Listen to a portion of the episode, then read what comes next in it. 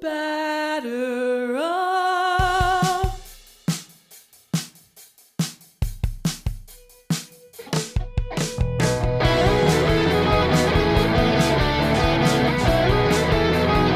Hello, listeners, and welcome back to A Pot of Their Own. This is episode 113 of A Pot of Their Own. I am Allison McCaig, and I am joined this week by my lovely co hosts, Linda Surovich. Hello, Linda. Hey, Allison. And Maggie Wiggin. Hello, Maggie. Hi, Allison. So the um, baseball remains locked out. If, if you guys have not been paying attention, um, yeah, we had hoped that by the time we, since we are recording every other week, we had hoped two weeks ago that by the time we recorded again, there would be some sort of resolution. There's not. We'll talk more about that in the second half of the show. But there has been some developments since the last time we talked. But I realized that because we talked about the captain last time and we didn't really talk about much Met stuff, I completely skipped over a rather insignificant, a rather a rather significant, not a rather insignificant, a rather significant Mets bit of news, which is that the Mets are retiring Keith Hernandez's number this year at a ceremony in July. Um, this is uh, similar to Jerry Koosman's number retirement. This is a further indicator of a shift in attitude on the part of the Mets toward being more inclusive with respect to number retirement. Um, I personally think that's a positive thing, but um, there are, you know, a whole spectrum of thoughts on this. And Michael and I wrote a piece a while back when uh, Jerry Koosman's number was being retired about this and like, should the Mets be more inclusive? Should they stay, keep it really exclusive? Um, and we we had a bit of a talk about that last time but yeah it's it seems like keith is continuing the trend toward more inclusivity in number retirement I mean, I mean, I feel like there's always been a balance between, um, you know, the Wilpon Mets and the Yankees. Like there has Yeah. to be some middle yeah, ground yeah. between retiring any human being who has worn the uniform and never retiring anyone. And, and Keith is like a completely like you you can't argue against Keith Hernandez having a retired number. I don't think. I But- agree. I think this you had to do Keith because it was completely overdue. Um, because he was such an integral part of not only that 86 team, but like he just changed the culture, the entire of like the team. And um, so just in Mets history, he's an important figure now being, you know, in the in the broadcast booth. So it was definitely long overdue. And I think this definitely paves the way for David Wright now. You couldn't do One David hopes. Wright without yeah. Whoops, there goes the Yeah. mic. Um, you couldn't do David Wright before Keith Hernandez because you, you, it just wouldn't be fair to Keith.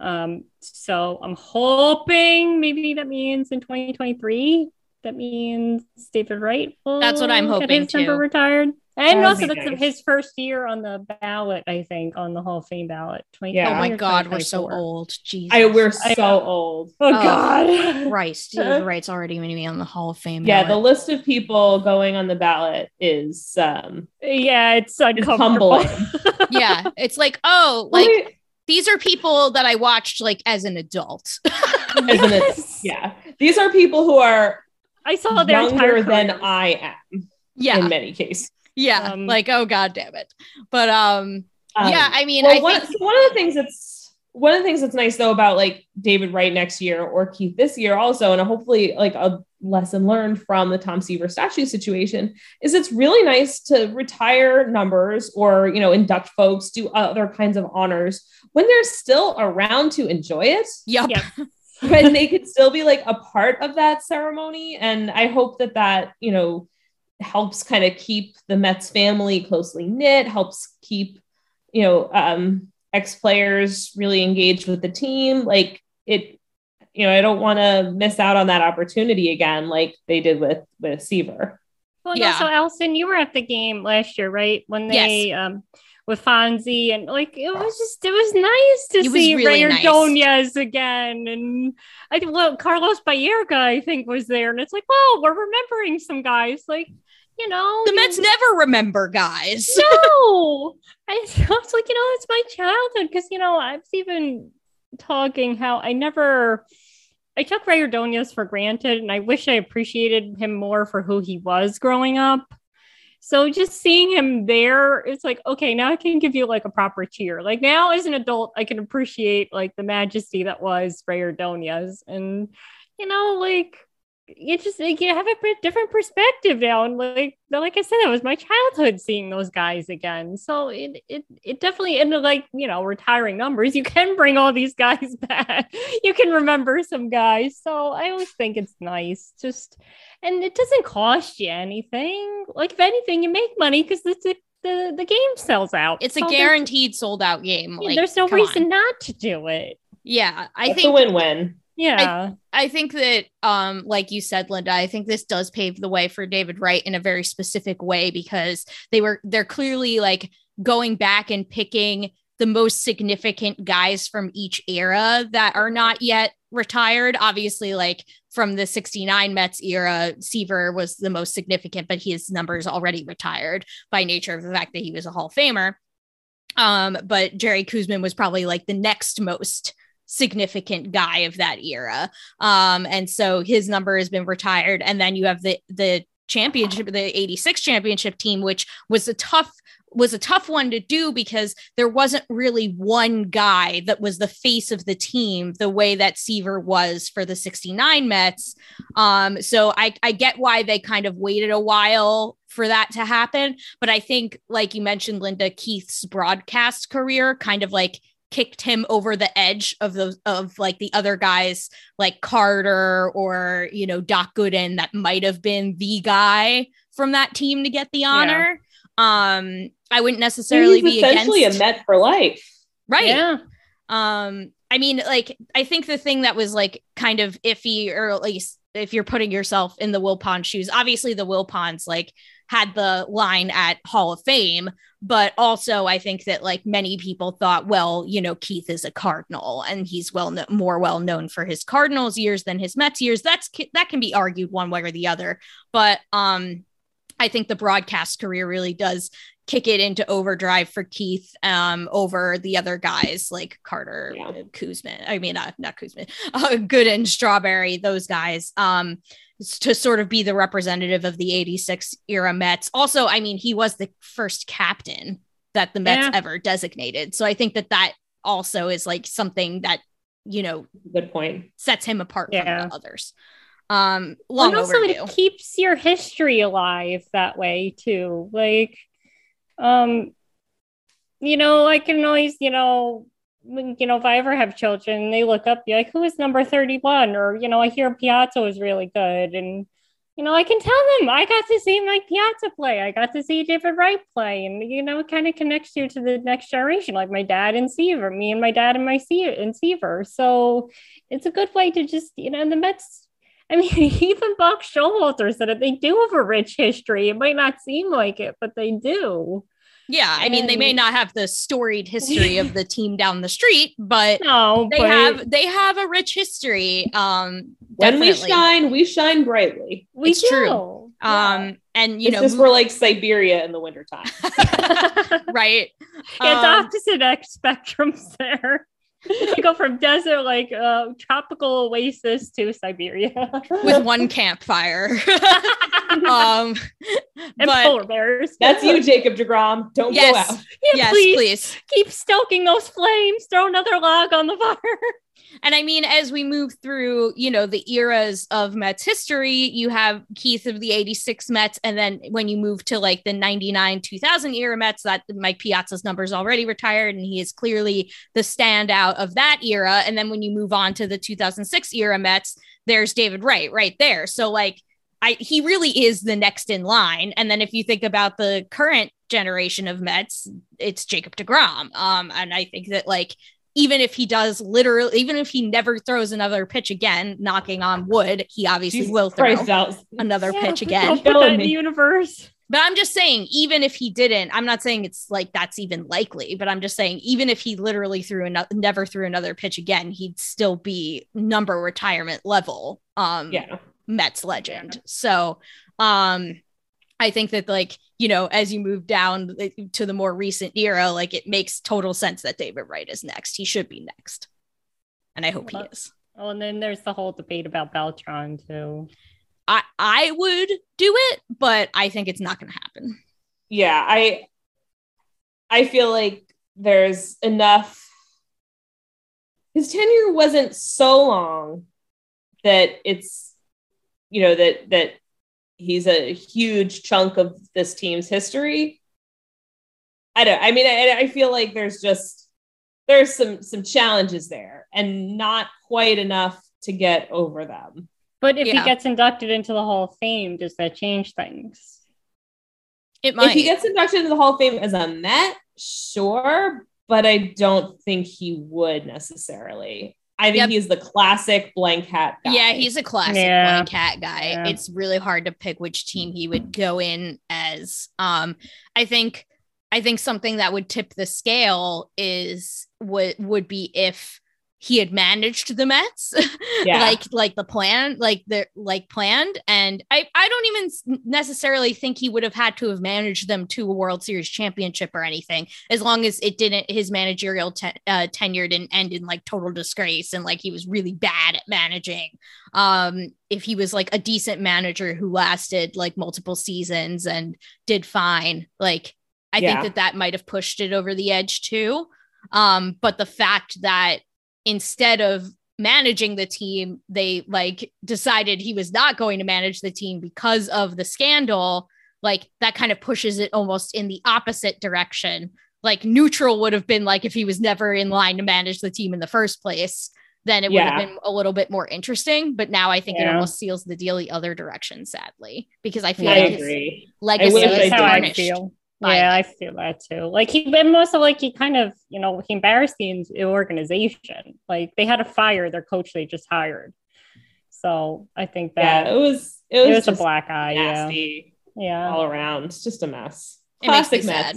Yeah. because it makes me sad because Beltran is like one of my top five favorite Mets like ever. Yeah. So, but No, yeah. it was Now Um, I, I know I wouldn't, but I saw somebody else pose Jose Reyes. Ugh, Mm. well, I mean, I wouldn't put it past the team. I wouldn't put it past the Mets to do it. No, I mean, yeah, like it oh, right, Reyes together forever in history. Uh, Definitely make me feel super duper sick. yeah. I would probably rage quit.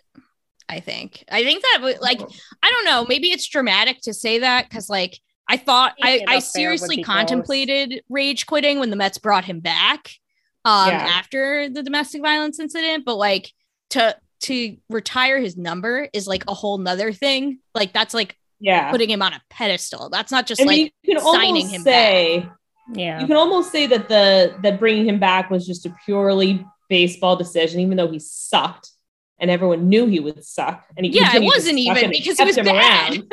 But like, yeah. you know, you could even say like, oh, it was a warm body capable of playing baseball, like, and that's what they needed. You can almost say that. I'm not saying you should, but there's no practical reason to retire someone's number. That is just purely an honor that should be just um, given to those who have earned it, and not to wife beaters, for example. Ideally, not. Yeah. Um We'll see. yeah, time will tell, I guess. So speaking of well, well, well, if it isn't the consequences of my own actions, um, former Mets GM uh, Zack Scott was actually found not guilty of DUI charges by White Plains City Court. That's another um, Mets news item that's kind of happened in the intervening weeks uh, since we um, last recorded. You're Or gonna pass out, folks. Pass out in White Plains in front of a traffic light at 4 a.m. That is Yeah. uh, apparently the place to do it. Yeah. Um, so I don't know. I mean, like, you know, I I know a little bit about the particulars of the case in the sense that I read the police report that everyone else read, and I know and like I know what the what the news outlets told us about it. Um, but I don't know about like whether this was actually the right decision legally and whether the argument that he was actually operating the vehicle and thus driving while under the influence like hold held up in a court of law and whether that's the right choice um like maybe the like i don't know they said he was asleep and like pulled over like in the intersection but like maybe the car was in park i don't know i don't know like what actually you have to be doing to be like considered driving or operating the vehicle so like maybe he didn't quite meet the definition but The Florida Just- energy coming off of this court case was A lot. legit. Yeah. Well, Um, also there's a big difference between being found not guilty and being innocent. Too. Of course, of course. Um, and Yeah. like we've said on this podcast many times about many incidents, sadly, like what the threshold for what for what should be considered for someone being found guilty in a court of law is not the same threshold as they deserve to keep their job or play baseball or be a GM of a baseball team, right? Like those are different thresholds. Because I saw some rumblings on Twitter after this not guilty verdict came out of people being like, oh, they fired him for no reason. No, no, no. no, no, no. Yeah, Just there was because- reason. Just because he was found not him because he got- guilty. Blasted at a work party and then went driving afterwards. Right. Just because he was found not guilty doesn't mean he didn't do anything wrong, first of all. And second of all, like, even from a practical standpoint, even if you really think that Zack Scott didn't do anything wrong and you're the Mets, you have to sit here, you have to sit there and wait for months while this court case plays out before you decide whether to to fire your like lame duck GM. Anyway. He wasn't Yeah. even their real the real GM anyway. He was just the GM because the first guy was a predator. A sex pest. I would, Um, I would encourage anyone who doesn't think you should anything less than a criminal conviction. I would encourage all of those people to go up to their bosses and tell them to go fuck themselves and see what happens. yeah, right. Um, Call it an experiment. anyway, so I mean, like genuinely, I I say this like all the best to Zack Scott. I hope that this was a wake up call for him and that he finds the help that he needs. I genuinely mean that. Um, but he shouldn't be the GM of the Mets. Um, and it was the correct decision to fire him. Um, and like all those like nice signings that you guys liked that the Mets did, they wouldn't have been able to do if they had waited for their if they had not fired their GM and just kept him on and then like waited for this court situation to play out and then MLB gets locked out and the Mets had not signed anyone, lo and behold. Is that what you want? like or Sandy would have been in charge still. that's what would have happened. So Yeah. would have been very cool. Um, so that's like one minor Mets thing of note. Um, other minor Mets thing of note is that um, of interest per- in particular to the proponents um, of extending Brandon Nimmo. Brandon Nimmo has changed agents to Scott Boras, um, as has Carlos Correa, notably. I'm Um, gonna say Boras is getting a lot of uh, a lot of play right now. yeah. I mean, he was already think he's good at his job. And I think Jonathan India too. I feel like there's another one. It yeah be there might be one or two others um i like i mean S- scott boras was already the most like prominent player agent like he just is because he's good at his job and also he pisses off people in baseball. Um and inc- including the mets. Um but i think that the the fact that we're currently in like a, a cba negotiation period is also influencing these things a bit because he is you know front and center like they always every time there's like new developments with the labor situation he gets asked about it and he's out there being quoted in all the papers and stuff like that and i think the players see that and they know that like oh we're in a pretty tense labor time better you know sign with an agent that has my back and they know that scott boras will for better or worse always have their back. So um i think that that's Yeah, I think that's what makes him so frustrating to so many people is that and and you know you can have opinions about him and how good or bad he is for the sport and your team or whatever but he is good at his job Yeah. he gets people large amounts of money and moreover when those others suggest that he should not be getting lots of money for his players he laughs in their face which i think is ultimately what pisses off people the most is that Yep. he is extremely public about how he feels about baseball being such a cheap sport when it comes to taking care of its players Yep. Um, so I think that the chances of a Brandon Nimmo extension may have gone down a little bit um, now that he is a Boras client. Not to say that the Mets shouldn't pursue it anymore, that they should just like give up. I just think that the Mets don't have the the best relationship with Scott Boras and are not known for signing extensions to his clients. Not that it's not been known to happen, but you know, obviously Conforto was a Boras client, he walked, and you know, um, now Nimmo's a Boras client too. So we'll see That's what why you should that. sign Kris Bryant. 'cause Yes. He can play the outfield. Yes. Um, and there have been so there have been some rumblings um, about what the Mets may or may not do post lockout. Um, and It has been either everything or nothing. Or nothing. Everything or nothing. Basically, it's it's been so funny depending on the source. Like, basically, we got an Andy Martino report recently that was like they're done making moves, but then we got a tweet from Jon Heyman uh, the other day that was like the Mets might consider adding another significant starting pitcher and hitter. So like. Jon Heyman says they're going to do everything. Andy Martinez says they're going to do nothing.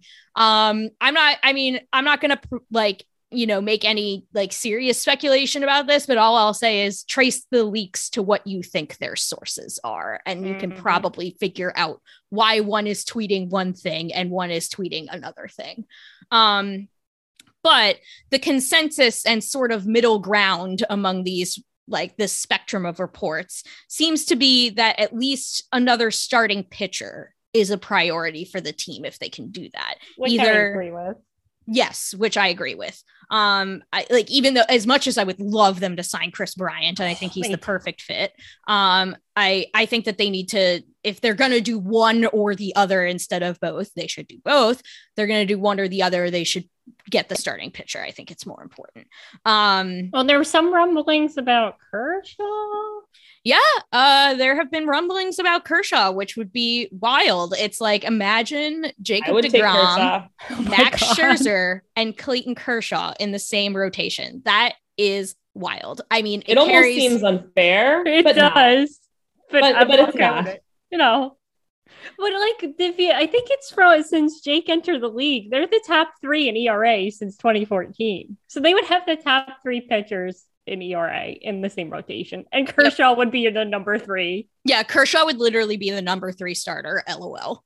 Um, It's just stupid. which would be stupid and amazing. But I mean, as I can speak confidently, as someone in my 30s, there's a lot of uh there's a lot of decline risk involved Mhm. in such a rotation. Um, you know, Hey, we- I'm a few months away from not even being able to describe myself as mid 30s anymore. So ugh, ugh, Um, what a blow. I am Tough mid life, man. thirties. It's awful. what a blow um but yeah so it, it does carry there is some risk involved in you know putting uh, like not all your eggs but putting a lot of eggs in the you know latter stages of career ace basket um which the mets would be doing in that case but um, and I said this uh, in Amazing Avenue Slack when we were discussing the possibility of Clayton Kershaw and potential alternatives. Like to me, and this is what I said about Scherzer too when they were, you know, ta- when that w- when those rumors were happening. To me, you know, Clayton Kershaw is the best starting pitcher still available. Period. And so I I say Clayton Kershaw plus his risk is better than you say Kikuchi or whoever that you know that you know that the ceiling is not nearly as high, you know? Yeah. Um Mhm. so I hope that they at least sign someone, um, even if that ends up being like a Kikuchi level sort of guy. I really Um, want Rodón. That's my guy. Rodón would be a good a, a good signing. I would Yeah, support that's that. the if it's not Kershaw, my my guy would uh, I would go after would be Rodón because I they, they don't have a I have lefty. no they need a lefty. Yeah, they don't have any lefties either in the in the rotation or the bullpen. Unless Literally- you make like Peterson the long man out of the bullpen or something. Yeah, I but- guess. Yeah, Uh, David Peterson would be, and he's like you. You mean, want the bullpen is the other thing they need to be working on right now. Yes. right which that's the other thing and i i think that they know that and will be signing some dudes of some note i don't know um the, the relievers are kind of always available so hopefully after the lockout they can grab some of those but um yeah I, I mean in an ideal world like peterson is still like your sixth or seventh guy um which i think he kind of is right now um I'm still Which doesn't upset. necessarily mean that he shouldn't that he won't start. I mean, oh it's he just probably your, will Your sixth Yeah, or he seventh guy is going to get many, many starts. I mean, Um, gesticulates broadly at uh Carlos Carrasco's season last season. Ugh. like, Well, I mean, how many they lost. innings do you think you can I get out of him? I know. yeah. I mean, they lost Cookie. They lost Lucchesi. They lost Yeah, that's Peterson. everybody. They yeah, they like they lost Jake. Like but only, but I think Walker was hit or miss. Like, so I think Stroman was only the only one who stayed healthy. Well, Walker Basically. and and Walker was so good. They they Yeah, really just kind drove of him got into the ground. Yeah. Um, and they then they didn't have the depth to give him to give him breaks. Like that was, you know, Yeah, well, their depth was. I'm still so upset about Lucchesi. I know sad chirp noises once again. Yeah. um but i mean like if if if instagram is to be believed you guys carlos carrasco is in the best shape of his life. We have the first in the best shape of his life of 2022 if you Way guys go, haven't seen it. Um deesha thosar wrote an article about carlos carrasco's instagram video workout. Um so i think i think that officially counts as the first in the best shape of his life of 2022 goes to carlos carrasco congratulations I, I pointed this out on Slack, and um, you know, him like anybody rehabbing hasn't had access to team doctors. So, like, what is? Are they rehabbing properly? Or are they, you know, are? are I mean, in some trust cases that could be an upgrade. Well, true, not true, but still, like, it kind of worries me though, especially you know with Jake. Like, does Yeah. he know how to properly rehab from missing half a season? yeah it is concerning it is I mean, I would like to imagine that all of these team trainers are able to work as like consultants for like three hundred dollars an hour or whatever, because Yeah. that seems like the sort of thing that would be a true win-win. Um, but yeah, no, it's and I mean, and the other problem is, and you know, one of the things that I think was really rough for Cookie Carrasco and some other. Um, I know he has a real first name, but I like to call him Cookie. I do. Um, and a lot of these other guys that the Mets had trouble with all season long is is that they didn't get real spring trainings or real like ramp up periods. You know, instead they just sort of had like lots and lots and lots of rehab, and it's not the same thing. Um, so you know, I really, as we do, as the the as the sands of time shift through the hourglass, you do have to start to think like are we going to mess up these guys spring trainings again these And are we the days of our lives that is where we These are are yep the days of our Okay. Mets lives. the days of our Mets lives. Like I alluded to at the top of the show, um, the latest in the lockout slash collective bargaining agreement news is that the two sides are talking, which is still an improvement over last we spoke about this, um, which is which was during the dead of the lockout, and they were still not meeting at all. They have had a few meetings, including one earlier today, um, and there has been progress on a deal, but a resolution is still far away, according to everyone reporting on this. Um, Evan Drellich uh, tweeted today that the meeting today was, quote, heated.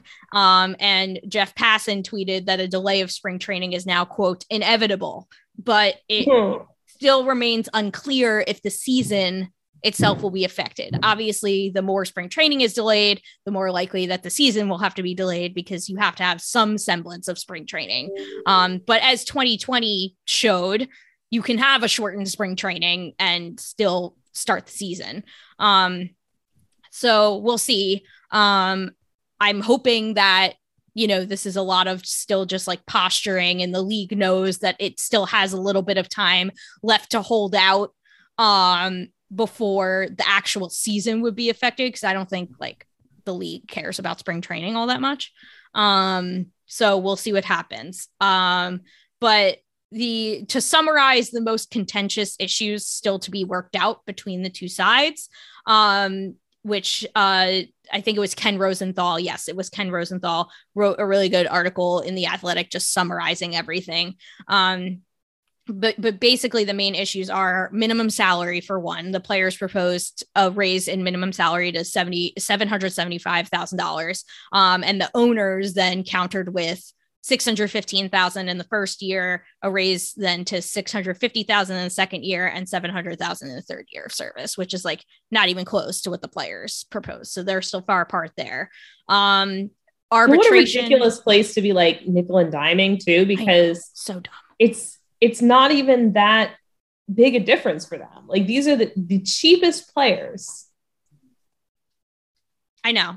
I I think it was um who was I having a conversation uh with this about um about this with was it Jared Seidler? I can't remember, but I was having a conversation with someone about this where I think that the the words that they used were like we're arguing at like the fringes of the sport here. Um, which they kind of are. Like the, there aren't like a lot of like central things to the sport that they're arguing about uh right now. Um so the other things are um, arbitration and pre-arbitration bonus pools. Um, and it's not the question of the pool itself. The players dropped their request for earlier free agency and then the league agreed to a bonus pool for pre-arbitration players. So like that is set but the league and the players differ significantly on what the size of the pool should be. Like Yeah. it's like a ridiculous difference. I think a it's like between a hundred million and like ten million. yeah, it's it's really Yeah, it's definitely like a an order of magnitude. yes. Um, And it also, I mean, it still seems to be based on wins above replacement. yeah. So I was unclear about Supremely stupid on so many fronts. Yeah. So there are so there are a couple of different things that may or may not end up being based on war. One of them was these these pools um the arbitration and pre-arbitration bonuses might end up being based on war which would be dumb but then there's also um service time stuff so that's another part of this um the union wants to give a pretty like broad swath of rookies a full year of service including the top performers by war i think they wanted like the top 30 performers by war um but the league thinks like the, uh, the league thinks that's too many players to give this extra year of service time to. Um so this is a bonus. This is like the top players by war will be given like a, an extra year of service time to avoid service time manipulation um but so that's another thing that might end up being based on war so it's like the top performers will get this like extra year of service time the rookies will um, and then there's the bonus pool might end up being based on war performance, which either of those things being based on war is an issue for many reasons. Um, not the least of which is, you know, I know that Craig Goldstein's been very open about this. I know that the people, the folks over at Baseball Reference have been very open about this. Like they are not comfortable with their metrics being used to determine folks' livelihoods. Like that is yeah, just and like this is also this really is not like messed a nerds ruining baseball thing. This is all the nerds saying no, No. it's not designed to we don't do want this. Yeah. we don't It's want this power. Like, fine a please don't. measurement. you can't like slice between two players whose wars will probably be like a tenth of a point apart and say like well these two players are significantly different and so this guy's going to get a thing and that guy's not like i mean you can that seems to be what they're going to do Yeah. but that's not a meaningful or appropriate use of the measure and It's like, and it was never meant to be that either. no no, it wasn't. Um, when the and- guys who invent a metric are begging you not to use it like that, don't do it. Right. And like we know from just being people who look at this stuff all the time how different the like BWAR and FWAR and warp can be um Mhm. between for the same player. Um and so it's like which one are you going to use? I know that I saw somewhere one. I know that well, I know that I saw somewhere that they they were going to average the two, but it's like oh literally averaging the wars is like what you're not supposed to do. yeah. Well, they're Literally, also people like- get and- made fun of for making arguments based on the averaging the wars. and there's a whole bunch, and there's also like, I mean, relievers for starters. Any Yes. relief pitcher will be incredibly poorly served by this. or it's Yeah, like a the point backup where, like, catcher. Catchers, Yeah. Yeah. catchers, like how do you how do you evaluate catch? Like catcher war means absolutely nothing because they don't Yeah, include framing mess. metrics in it. No. So it means absolutely nothing. You cannot capture Tomas Nido's value in in WAR. You just can't. I mean, I'm not saying that like you know, Tomas Nido should is actually a Hall of Famer or anything like that. But what I'm saying is, is that he's a lot more valuable than WAR tells you because he's a really good pitch framer, and that's like one of the most valuable things a catcher can do. But it's just really hard to measure that and incorporate that into WAR. It's really hard to me- measure defensive metrics. Period. Defensive metrics are incredibly flawed, but they are part of WAR. So it's just like when you when you look at a player's FWAR, like that includes his like UZR or whatever, which we all know is like an incredibly flawed metric, as uh, as they all are in various It's ways. great measured over like six years. yeah, Yeah. it's like You had to see trends, but that's about it. yeah, it's like all you can do is just see like general like swaths of guys. Like obviously, you know, you can use like defensive metrics to differentiate like you know these guys are elite these guys are good these guys are below average these guys are bad. Like you Well, can probably generally do that with defense but you can't like say this guy has you know 6.1 outs above average and this guy has 6.2 so he's going to get the bonus. Like that is not the like level we're working at here. Well, and and it's all they're really trying to do is get out of having to appropriately compensate all of the players. They're like, well, what if we only compensate The good the ones. ones that we the the good ones? It's like, Yeah. oh well, how do you define the good ones? Well, we'll use this. It's like, what if you gave every rookie appropriate, you know, appropriate service time and every, you know, everyone got a reasonable league minimum. And like that's just, you know, Well, that's what unions are for, is to look out for all their members, not just the good ones. yeah yeah exactly exactly um so and of course it goes without saying that absolutely none of this will have any bearing on the extremely large number of extremely impoverished minor league players Yeah. who um, are not even part of the conversation and never will Yep. be. yep Just throwing that out there. yep Yeah, I don't even think they've been mentioned at all. Nope. Not really. Um the only like and this is like a roundabout way of mentioning minor leaguers, but it's not actually minor leaguers. They there have been discussions about the international signing like period and whether it should be whether there should be an international draft. Um and and that, but like and those players obviously become minor leaguers. But that's like a whole different a whole different set of issues with, you know, players like signing hand, handshake agreements with teams when they're 14 years old and the exploitation of teenagers um, and and preteens, honestly, um, which is just like you know a thing that is not talked about enough at all, and just a terrible mark on the sport. You Um, just like take it as like fact. Like, yeah, the Mets just signed the 16 year old. Like, yeah, sure. Yep. Like, Yeah, they just 15. suspiciously happen to have all of the terms of the contract Already ready to agreed go, like, to, yeah. on- you know, it, it's like it's like a guy asking a girl out on her 18th birthday. It's like gross, dude. yeah, that means you thought about this for a long time before her 18th birthday. Like, come Yep. on. You had Um, that one and I mean, like we talked about this with Juan Soto's brother, like like all of a sudden people thought he was gonna sign with the Mets and everyone was all excited. And it was like, no, he's actually gonna sign with the Nationals instead. Dude isn't actually signing with either team right now because he's not eligible to be signed yet. But of course, we suspiciously suddenly understand that he's gonna sign with the Nationals. Like, it's just gross. Yeah. it's just like the um, worst kept secret. Yeah, it's like the seedy underbelly of the sport. It's very gross. Um, and we've done whole segments about this and might do whole segments about it again in the future. Um, because it's not likely to change anytime soon. Um, a couple of other things that there's, you know, significant difference between the players and the owners on. Um, the players, of course, want to raise the competitive balance tax threshold and the owners don't. That's pretty simple debate that happens every collective bargaining agreement because baseball doesn't have a salary cap. Um, but it has like a pseudo salary cap in the CBT.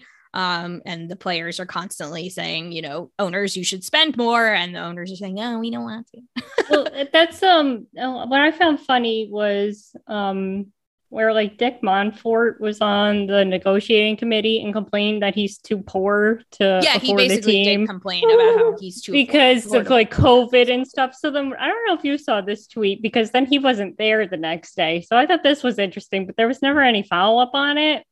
It's by Eugene Freedman. And he said, after some additional thought, it's possible Monfort was asked not to attend yesterday's negotiation because he opened management up to greater financial disclosure under the National Labor Re- Relations Act. Normally, employers only have to furnish basic financial information in collective bargaining. But when an employer says it cannot afford certain proposals or even existing CBA language, the obligation shifts and it may be required to open up its books to the union. Mm, interesting. Yeah, so I really want to know if like that's what happened because like If this country enforced labor protections, they'd be in trouble. right. Well, like you have Dick Monfort complaining he's poor. Come on. Yeah. But if you're too poor, you shouldn't sell. The Yeah, then team. you should sell the team. Yeah. I And mean, you you sell- paid the the the Cardinals to take Nolan Arenado. Yeah. Yeah. Um so an- another thing that, you know, they're attempting to do in this collective bargaining agreement to address competitive balance um other than obviously the CBT um the league um, agreed to a draft lottery, which is something that the players wanted.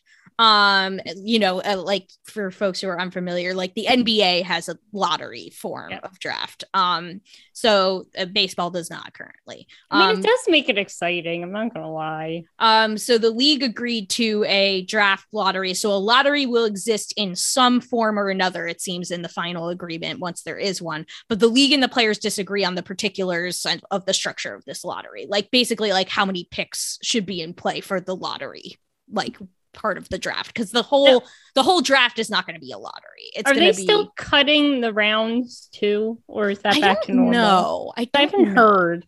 I don't think so. I think that was a COVID thing more than a CBA thing. Okay. but I don't know for certain if they're going to cut the number of rounds. That was not something I had heard about. That's something No. that our pros. That's something that from complex to Queens folks probably know that I don't. Um, Tune in later this week. Yeah, Yes. I'm sure we'll talk next about it. I don't Um, remember. but um other things so like those are the main like basically like sticking points between the the union and the league um things that are likely coming regardless of where they land on all of the things that we already talked about. The universal dh that is something that they agree on. That is something that's coming. Uh nl nl fans gird your loins. It's coming. Uh, Uh, i don't like it either but it's just it's coming. I just want it to be over, honestly. Like i know. my dislike of the DH has in recent years just been dwarfed by my dislike of the uncertainty around the DH. yeah And additionally, my dislike of the Mets behaving as though there is a DH, even though there is not. right if it keeps my man's on the team, I'll accept it. It That does is benefit the Mets very specifically, It honestly. does. It does. Yeah. Although watch the watch there be a um a universal DH and then the Mets stop picking up bats only guys. Yeah. you know, That would, would be, be on brand. on brand. It would be. Always behind. One step Um, forward, two steps back. But the Universal DH is coming, and honestly, like, so I'm I'm pro NL baseball, and I will be until the day I die. But the, with the way the game is now, like, I wish I could turn back the clock, but I can't. Like, But the MVP chance for Jake I know, every time it's he so came up the fun. bat. but pitchers just like have no interest in hitting anymore. They can't. They d- they don't they don't learn how. It's just like it's it's kind of pointless now. Like And it- I know everybody got upset because Jake hurt himself on the swing and but whatever. Um something else that is coming is playoff expansion in some capacity. Uh, um oh. i think it's i love the current playoff structure so i'll be really sad to lose that. I think it's like kind of perfect the way it is. The only tweak i would make is make the wild card round three game a three game series. Um, See, I- I actually love the like irrational madness of the one game Yeah, it's it's insane. I kind of love it, but it it's insane. it's insane. But like everybody was talking about like the NFL and like these are like the best games ever played. Like, did you not see the Steelers and Eagles? Like two teams who should not have made the playoffs and then got embarrassed in the first round. Like, that's what a watered down playoffs is. Two teams that just make it and then immediately die as soon as they get in. Like, is that what we want? A watered down version? I mean, but I and and I, that'll I be the realize Mets. you're going, but Yeah. one of the things I love is the high stakes of the one game playoff when it is good teams. Yeah, it Because is Yeah, fun when when it- but you're not going to get good teams. Yeah, And like even even though the Mets were on the losing side of a one of a one game play in basically, like I still sort of it man, that game was amazing. See, I don't was- even count it as the playoffs. I'm like, they only made it in 2015. I, I just ignore I know it's hard to think of it the same way. I just It's like one I and know a I have a soft years. spot for chaos. I can't I can't Yeah. lie. I love um, it. and I obviously like I have no idea, and I don't think it's been reported on like whether the league and the and the players are apart on like how much expansion there should be. Like I don't know if the league wants more than the players or the players want more than the league. I just know they both want it, and so it's going to happen. It's just a question of like how many teams will be in Well, the playoffs. and what expanded the it in structure will be. 2020, and the Mets still didn't make it. I know, I know. I hope And I didn't think the expand it. 2020 playoffs were particularly good, but No, so I worry about. But it was also a COVID year and everything was weird. it was so I weird. So yeah, hard to Um, judge. I yeah, I don't know. I do worry about the watering down of the playoffs, but I also I don't know. Teams should try to compete and if more teams are trying to like win at the trading deadline that does make for a better product on the field. But then if you're like, like you could just skate in too, like the like you can do the bare minimum still. yeah, one does in. wonder if it incentivizes like being mediocre. mediocre. Yeah, th- it, to solve that, you do need to sufficiently, under this new structure, whatever it is, you do need to sufficiently incentivize winning the division and make that still really a really big advantage in the playoffs. Well, and I would also point out that, like, as much as I don't want to incentivize being mediocre, it seems like everybody currently feels incentivized to be bad. Yeah. Yeah. So it's an improvement over that. Mediocre teams than bad teams. yeah, the floor gets raised. Yeah. You know, baby steps. Right. Let's start with teams that actually want to be there on the field. and like you know the league like so i'm not trying to like give the league excessive credit here because they they have really not given much um but the league the league uh acquiescing to a draft lottery is at least an acknowledgement if nothing else on the league's part that tanking is a problem. Yeah. because if they can if they want to continue wanted to continue to toe the company line that tanking's not a problem in baseball then they wouldn't have agreed to a, a draft lottery. They know that tanking's a problem. Yeah, um so you know um and the final thing that is seemingly coming um is elimination of draft draft pick compensation for free agents so that's like you know like the qualifying offer stuff um like you sign a free agent um then the team get like the team gets a draft pick um so Which I think everybody hates. Doesn't everybody hate everybody hates much, it. It's, yeah. it's really it's really silly. So I'm I'm glad to see that system go. I think it was really silly. Um and you know, so that's good, I think. Um that's going away probably. I mean, if, it, if we can at least start to chip away at some of this low hanging fruit, where it's like, okay, do you hate this? Yes. Do you hate this? Also, yes. Done. good. that to me, but you know, it's that easy. Why don't they have me in that room? I would have them out there in a minute. right? Um so since there since there was a lockout um during Hall of Fame voting, there was like outsized Hall of Fame discourse this year. I mean, And it was always going to be that way this year. It was always gonna be that. even worse. that way this year. It was basically like, you know, the perfect storm of factors. Like there's lockout, so there's not like free agent signings to talk about to distract us from hall- the Hall of Fame voting. And this is the year, this was the last year that Barry Bonds and Roger Clemens, uh, the two like sort of and poster chilling, I children think too. and chilling. Um, I didn't mention him, but I forgot. That's true. Um, the sort of We poster forgetting him. children of the of the performance enhancing drug, the steroid era of baseball, of like whether you know steroid users should be in the Hall of Fame or not. And you know, it seems like at least in the eyes of baseball writers, they have decided that at least these two they draw the line, um, and they don't deserve to get in. Um, and you know, people were particularly Big upset. Poppy got in though. Yeah, on the first Surely- ballot. Surely he must be crystal clear. Exactly. People steroid were front. per- particularly Hold on, upset. folks. I'm getting news. Oh, No, I was oh, oh. we're so desperate for news that we're like I'm news. I'm sure Big Poppy could have never used steroids. Yeah. What's that I'm hearing?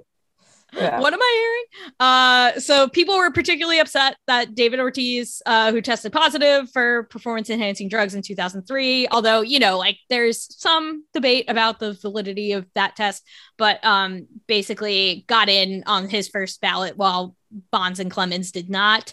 Um, but as usual, all the discourse surrounded like, should cheaters be in the Hall of Fame and not like, you know, should people who enter sexual relationships with teenagers or people who beat their wives be in the Hall of Fame?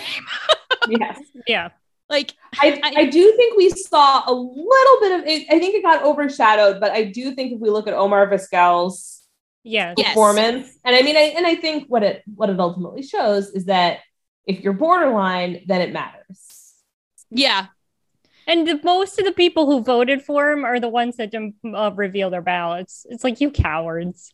yep, yep. But his but his numbers went way way down since They did. the, yeah. um since the accusations came up. the So- ballots should be public, by the way. All Yeah. of them. All of them. Yep. Um, well, then how many uh, uh, entered a blank ballot? Or there was one, I think, who submitted like only a Jeff Kent only ballot. yeah, something like that. Yeah. Like, come on. It's it. The Hall of Fame voting has become a farce, and they have to figure something out. But I don't know what the answer is, honestly. Um. So yeah, I mean, it's like, just a bunch of old white dudes. That's what the problem yeah, is. and I mean, there Yeah. are people who there was there there were. I saw an article, um, in the Wall Street Journal that was basically like they should do away with the character clause entirely, and I was like, uh, no, like. But on the other hand, like they're clearly not applying it evenly like No. at all. So I don't know. I, I just wish that, like, and this is why I want the ballots to be public because I wish people would just admit, like, either you care about these things or you don't. And if you don't, you're going to vote a certain way. And if you Yeah. care about them, you're going to vote a certain other way. But like, you can't just be like, ooh, this matters when it's a guy I like. yeah, Poppy was nice to me, so I'm going to vote for him. Whereas Bonds Like- was mean to me, so I'm not going to vote for him. And, And you like know, Bonds also is an abusive shithead. Yes, And I'm perfectly to fine. be clear, I would, yeah. I would really appreciate it if any human were to point this out in the conversation about the Hall of Fame because it seems to just be totally ignored, which is not surprising. Yeah. Um, Yeah, But PEDs are the bigger crime, clearly. yeah. I mean, clearly they think, you know, cheat like on the field cheating um is the bigger crime. And I disagree with that. Um, especially when it comes to steroids and, you know, the whole era being marked by that, especially when it comes to like guys like Bonds and Clemens, who would have been Hall of Fame trajectory anyway without the drugs, in all likelihood. Um, these aren't guys who, you know, were borderline major leaguers who the drugs made them supermen. Like they were already good and the drugs made them amazing. Um, like what I think happened is Bonds saw the home run race between McGwire and Sosa. It's like, well, guess what I can do? And then he wanted he wanted the attention back, so that's why he did it. That's that's my conspiracy theory. Like you thought you were great, now watch what I can do. yeah. Um, but also like i mean if we're totally going to go on the peds angle you let Selig in yeah. like that should have just taken peds out of the equation at that point I agree.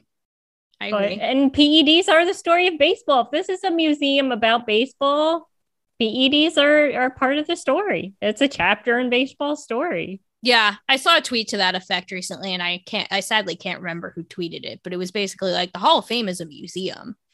And if you treat it that way, then, you know, these guys should be in it because they're, they're it's part of the story. yeah You, if you, can't want to tell it an, without them. if you want to put an asterisk or whatever fine put one next to Bud Selig too. Yes. absolutely Yes. Um, but you know, I I don't think that dudes who have done things as despicable as they have done deserve to be put on a pedestal. Well, that was the Uh, thing about Andruw Jones too. Everybody wanted him in, and it's like, no, he was a domestic abuser too. Yep. Um but interestingly, a different offense um, that's being brought brought back to the forefront too is that um, the degree to which sports betting is increasingly becoming a part of baseball's culture. Um, Ooh, for wee. example, the Nationals just opened the first retail sports book. Bet MGM, connected It's to a baseball stadium. Really, Ugh. really bleak shit.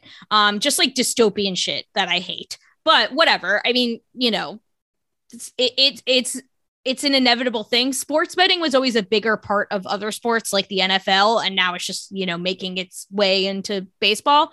Um, but the degree to which it's making its way into baseball has brought Pete Rose's status in baseball back to the forefront because it's like, okay, if you are going to sanction sports betting, um, if you are going to sanction all of this and have literally have casinos in your goddamn stadium, then Pete Rose should be in the Hall of Fame.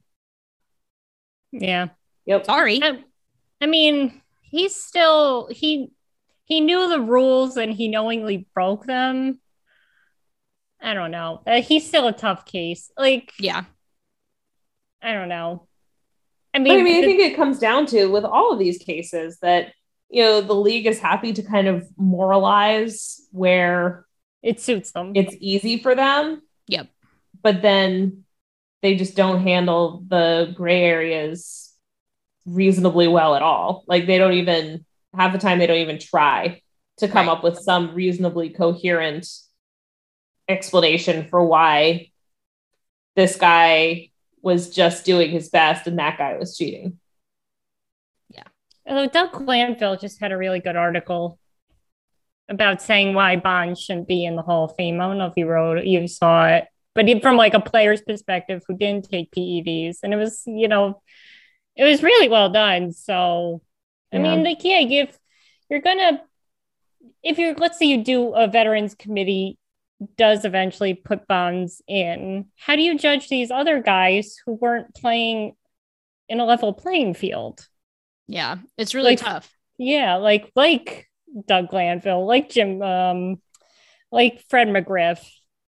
Well, and I just you- think ultimately, like I'm, I often come off like I'm arguing that anybody who did PEDs should be considered for the Hall of Fame, and that's not entirely what I feel. But I do think that there's just a ton of inconsistency. It comes down to all many other factors, like do we like this guy? yeah, um and it's just it's just a mess and like unless your rule is going to be nobody with a you know with a positive ped test at all and i don't know what you're going to do with the people who are heavily suspected but without a positive test i mean and, and they've already broken that rule of no positive tests so Yeah.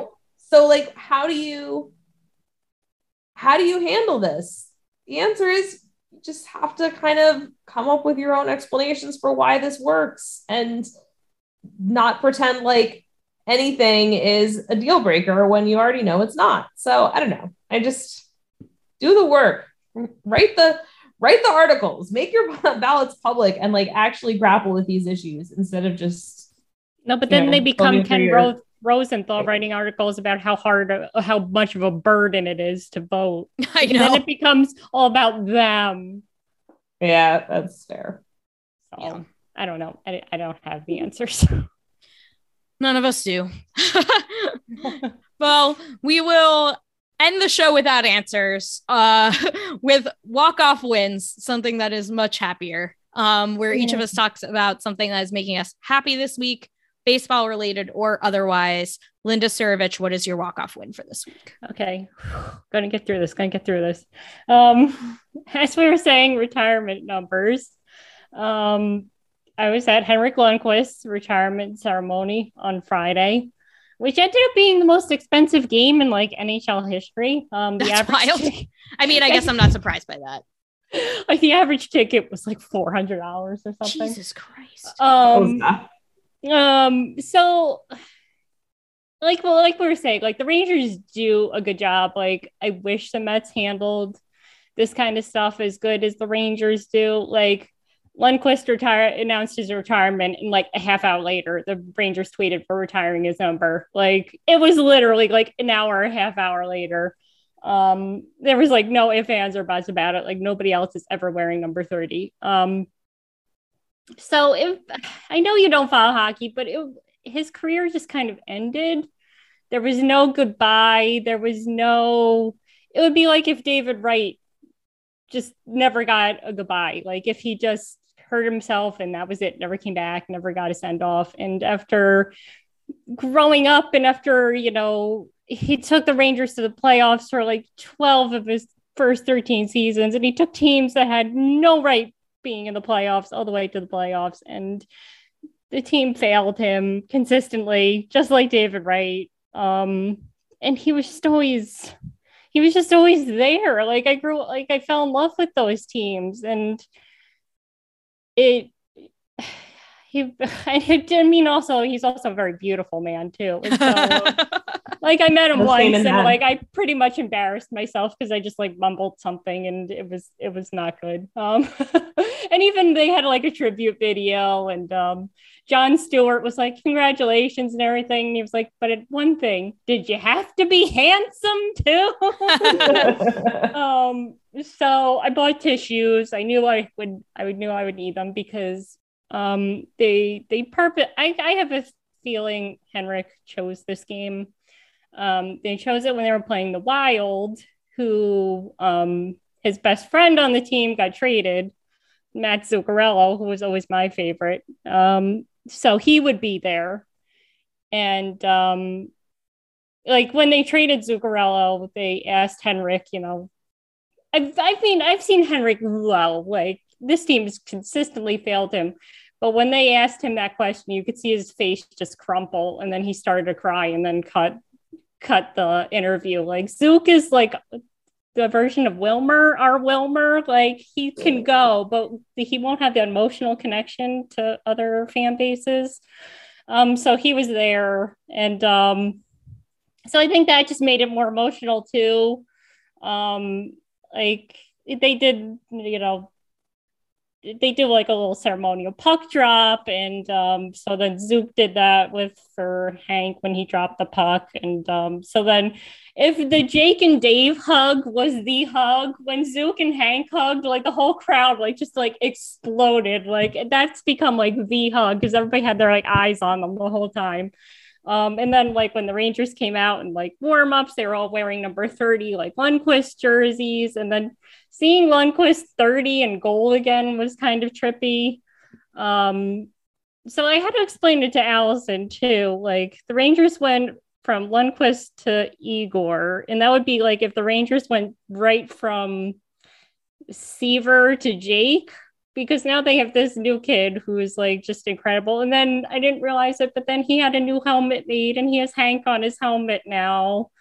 So, so because he grew up, he he's he he's from Russia, and he said he would play video games. He would always be the Rangers because Hank was his hero growing up, and he wore number thirty over in Russia. So he's like the perfect replacement. But uh, yeah, but then when they raised number 30 to the rafters, that's when I lost it. I and then I went I went Sunday again.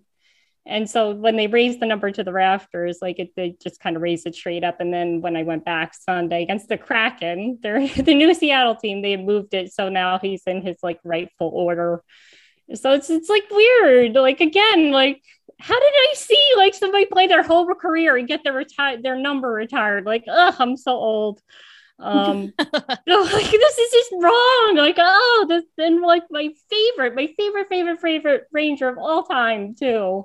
Um but yeah it was it was just a beautiful ceremony. He didn't cry thankfully because i definitely would not have survived that if he did but you know you could see him getting emotional and um, Allison, you were at his last game. Like we were both. There. I know that's wild. Like wow. I just like my first hockey game ever, just a random ass game, and it ended up being like the last thing I did before COVID, and COVID. also Henrik Lundqvist's last game yeah, it was just so like looking back on it, that's like a bittersweet game because they played awful and got yeah. blown out. It was not great. No, and then I guess uh, he came in replacing Igor because Igor wasn't playing well, and then so yeah, he came in for the third period, and like I didn't realize that that would be that was literally it a blowout loss where he came in as the replacement was his. That is very David Radian. Yeah. Yes, it is true. And so So, but I'm like, it was just so so good to see him again. And he seems at peace with how his career ended. I'm like, I guess if he's at peace with it, I have to make peace with it. But I'm like, but I don't want I'm so upset. I'm like the way they handled everything, um, because he was loyal to the team. They said, "Do you want to be traded?" Because they, you know, they're like, "We're rebuilding. Do you want to, you know, get out of here, try to win a cup somewhere else?" And he said no because he had a no trade clause. So his loyalty kind of ended up working against him in the end. And then they just cut him. So I don't know. It, it still bothers me, but it was it was a good night. I'm glad I went. And then of course they lost in the most stupid fashion possible.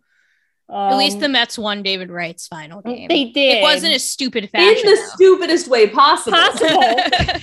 stop having number retirement ceremonies because they lost on Mike Piazza's number retirement ceremony too. Oh, they against the sure did. I was at in that the one. rain. In the Oh, rain. that, yeah, the game was miserable. Like, like, like, is it the adrenaline, like from the ceremony? Like, is there a letdown? I don't know. But Baseball prospectus, get on this. yeah, I need somebody to figure this out because the Rangers are two and nine in retirement ceremonies. So can we like figure this out so it doesn't keep happening? And then yeah, and then I had to deal with the snow getting home, and oh, it was, it was yeah, it was an emotional night. But then when I went back on Sunday, it was kind of like a nice bookend because then they won in like crazy fashion on Sunday. And then they always do the first stars of the game, the three stars of the game, and then their new goalie, Igor, was the first star of the game. So then we went from the beginning of the weekend chanting Henrik to the end of the weekend chanting Igor, and he was like waving and stuff. So it was a nice kind of like bookend. Like I think I finally put one Lundqvist to bed. I promised myself I wouldn't get Igor's jersey until Henrik but officially retired. I couldn't cheat on him. So I'm like, I think I can finally put him to bed and finally buy my Igor Shesterkin jersey. So that's my walk-off win. Um, definitely needed tissues and um, the Ranger. I actually had the Ranger game on. They won today too. So uh, um, it, come May, if they're in the playoffs, I might not be functioning. So keep an eye out for that. I'm glad you were able to experience. Make that. sure your Linda is getting plenty of food and water and sunshine. Oh my Yes. god! I'm Check in on so- your Linda. Oh Yes. my god! I can't. I can't be seen in public. That was the other thing in the Henrik Lundqvist era. They won every playoff game two to one. Oh my god! I swear that took years off my life. like why couldn't I just one easy win, just one? Oh, all right, but that's it. That's it. It was like it was a good thing. It was it was a happy weekend. Maggie Wiggin, what is your walk-off win for this week? Um, mine is not quite so heartfelt. Um, but I discovered a new TV show, new for me, that I am really enjoying. Um, and it's The Great, and it's great. Um, I don't know what exactly I was expecting, but it's the Elle Fanning show, loosely, loosely based on the life of Catherine the Great.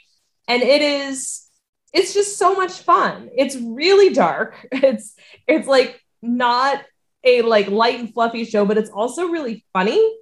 Um, and it's dark without being bleak, which I feel like for me is a really key distinction in I what I will enjoy spending my time watching. yeah. And this is awesome. And we're just we're almost at the end of the first season. There's a second season already out.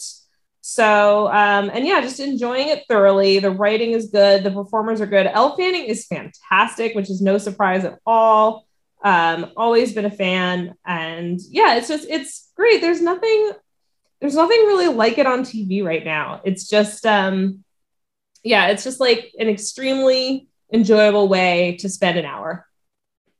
I'll have to put it on my list because Yeah. dark Wait. and funny but not bleak is like definitely my brand. What's it on? Like what? Do I need Um, a streaming service? Hulu. okay. I, I mean, that's what we're. I, I Hulu always confuses me because it can be a Hulu show or it could be not a Hulu show. Right. I think this is a Hulu show. Okay. I do have Hulu, so I could I could check As that do out. I. So okay, I will check that. But yes, do awesome. do check it out, enjoy it. Um, and you will pause it every five seconds, like. Who is this person? Do I know this person? And the answer is amazingly no. It's like an entire show cast completely with dozens and dozens of that guy. that guy. Oh, that's always me being familiar Like, face. Where's that guy? Um, my walk-off win for this week is that um, over the weekend um, we had a surprise party for my friend's 30th birthday and that was also a combo surprise bridal shower for her. Oh, um, she's getting married next month um, and it, well this month i guess. It's now february. At the time it was still january. Um, but um, and her birthday was in january. Um, and so um, we surprised her. She thought like just a couple people were taking her out to lunch or whatever, but it ended up being like a bunch of us. Um, and it was just really nice. Um, we went to a brewery in Kennett Square, Pennsylvania. Um, and yeah, and the snow didn't completely ruin it. I was really afraid. I was like, oh no, there's this big blizzard coming and we won't be able to drive. But then, like, as far south as us, it didn't end up being that bad. So um, we the roads were clear enough to pass, and we were able to uh, do that. So that was nice, and it was just a nice day all around. did you get home okay? Yep. Oh, good. Yep, Excellent. So that is my walk off win for this week. Um, while you are waiting for the hopefully um, resolution of the new collective bargaining agreement, you can go Please, to we're dying here. Please, give please, us please, please. something. I need this to be over. We I need, need this my to be over. man. Um, uh, Like I was looking through my camera roll and it was all JD pictures. I'm like, I miss my man's. to quote to quote a tweet I saw today that I don't remember the tweeter. I'm very sorry. Girls don't want Valentine's. Girls want MLB's lockout to be over. Yeah. um, so please, please, please, please, um, and the lockout soon. But in the meantime, you can go to amazingavenue.com. Our minors team um, posted the top 25 Mets prospects uh, list for Amazing Avenue. So you should go read that. And and they did like a three part podcast, at least a three part podcast. There might be more, even more parts by now um, about it. So you should listen to our friends over from Complex to Queens about that. Um, and yeah, you can follow Amazing Avenue on Twitter, Facebook, and Instagram at Amazing Avenue. You can follow this show on Twitter at A Pod of Their Own. You can follow each of us on Twitter. I am at Petite PhD. Where are you, Linda? At Linda Servich. And you, Maggie? At Maggie162. You should subscribe to this podcast, Amazing Avenue Audio, wherever you get your podcasts from. Please rate and review the show. It really helps people find it. The original intro and outro music to this podcast is by Bunga. Let's go Mets. And don't forget, there is no crying in.